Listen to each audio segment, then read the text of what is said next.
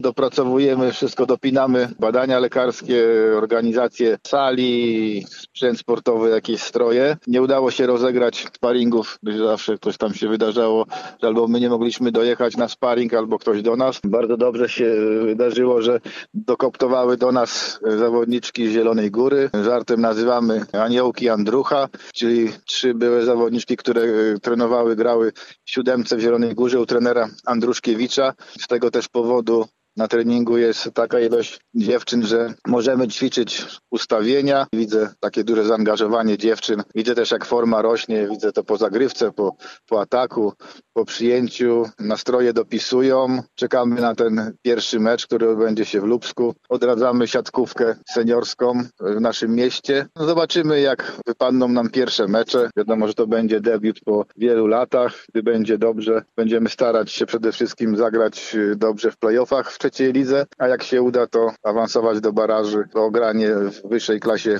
rozgrywkowej w centralnych zawodach.